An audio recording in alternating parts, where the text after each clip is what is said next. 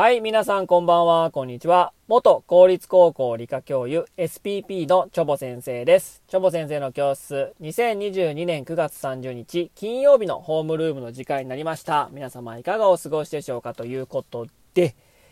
えー、今日でですね、9月も終わりでございます。明日からね、10月になるんですけども、10月からですね、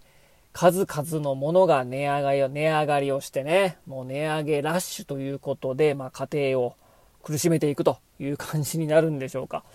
えー、なんかパッと見た感じですけども、あの、スーパードライ、朝日のスーパードライの1缶が、まあ、今210円ぐらいだけど、230円から240円に値上げするということと、あと、吉野家ですね。吉野家の牛丼も値上げということだと、100円寿司が消滅するということでね、えー、もう数々のものが値上げするんですけども、まあ、円安ですしね、まあ現まあ、物価高にもなってますしね、なかなかちょっとなという感じでございましょうか。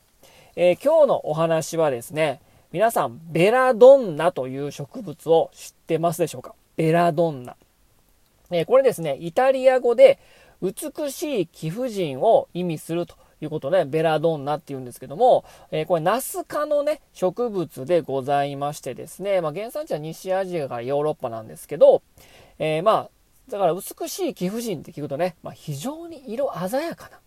花が咲き乱れるのかと思いきやですね、えー、くすんだね、ナスビみたいな色なんですね。まあ、ナス科の植物なんですけども、どう考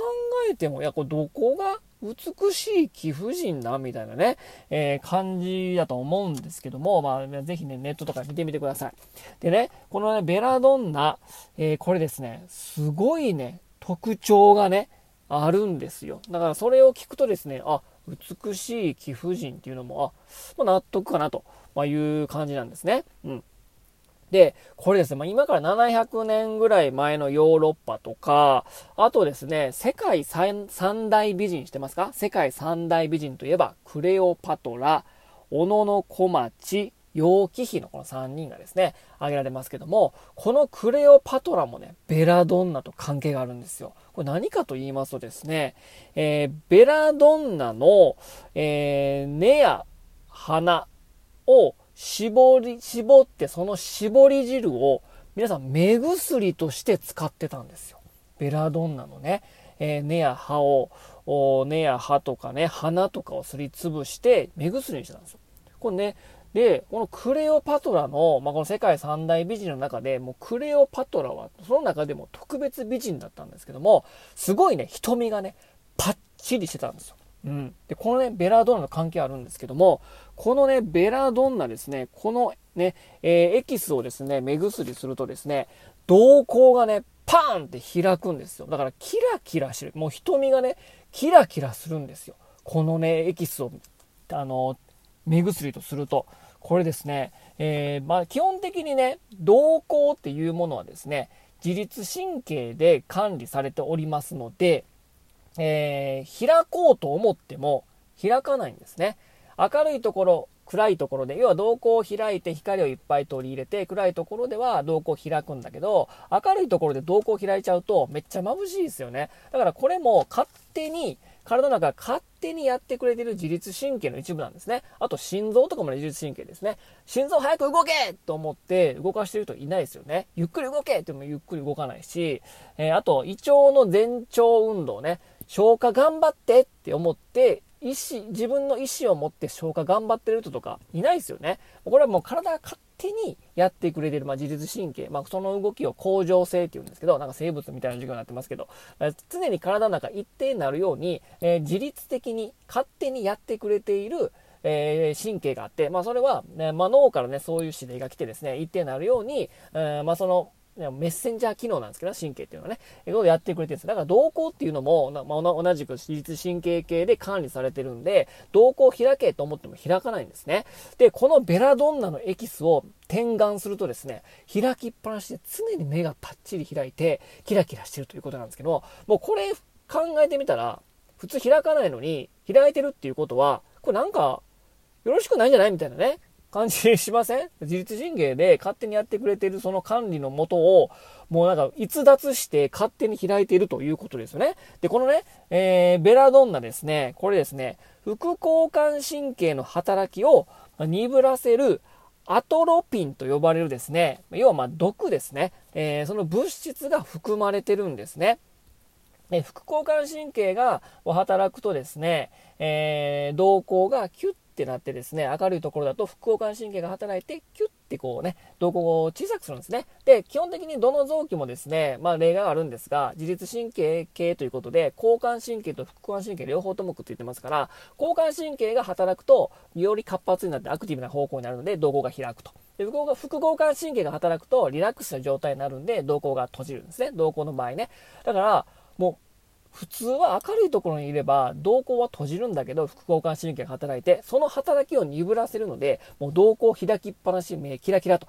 いう感じでですねそうすると美しく見えるので700年前のヨーロッパではですねこぞってこのベラドンナをですねエキスを皆さん貴婦人の方がですねえー、婦人の方がですね、え、こぞってこのエキスを求めてたということで、まあ、この貴婦人が求めるので美しい貴婦人という意味のベラドンナということがね、え、ついてるわけなんですね。で、このベラドンナですね、もう一つ別の名前があってですね、悪魔や魔女がとりわけ好んだという悪魔の草ということで、悪魔の草っていうね、別名もついてるんですよ。これなぜかっていうとですね、まあ、ちょっとね、副交感神経鈍らせるから、その時点でちょっと危ないかなっていう感じはね、えー、思うと思うんですけど、幻覚や錯乱症状を引き起こす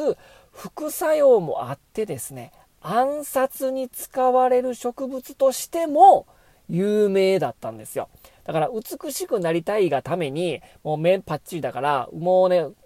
目薬しまくってですね、えー、使いすぎた女性の中には命を落とした者もいるということでね、非常にね、えー、まあ、貴婦人なのか悪魔なのかっていうね、えー、感じなんですね。で、さらにですね、この医療にもね、え使われてきたんですね。このベラドンナ、ベラドンナというかベラドンナに含まれるアトロピンですね。えこのアトロピンは、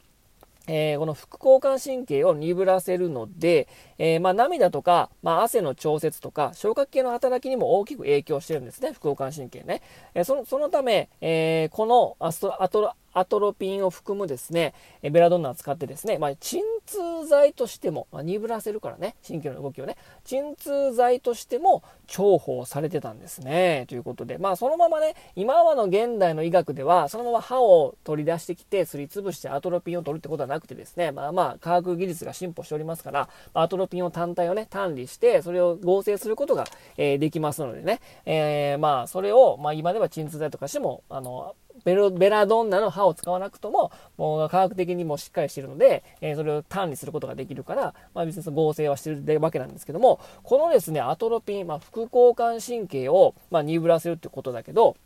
えー、これですね、あのー、有名なね、オウム真理教のね、サリン毒ガス事件あったでしょ？で、このね、サリンっていうのはですね、これ、これ逆に交感神経を、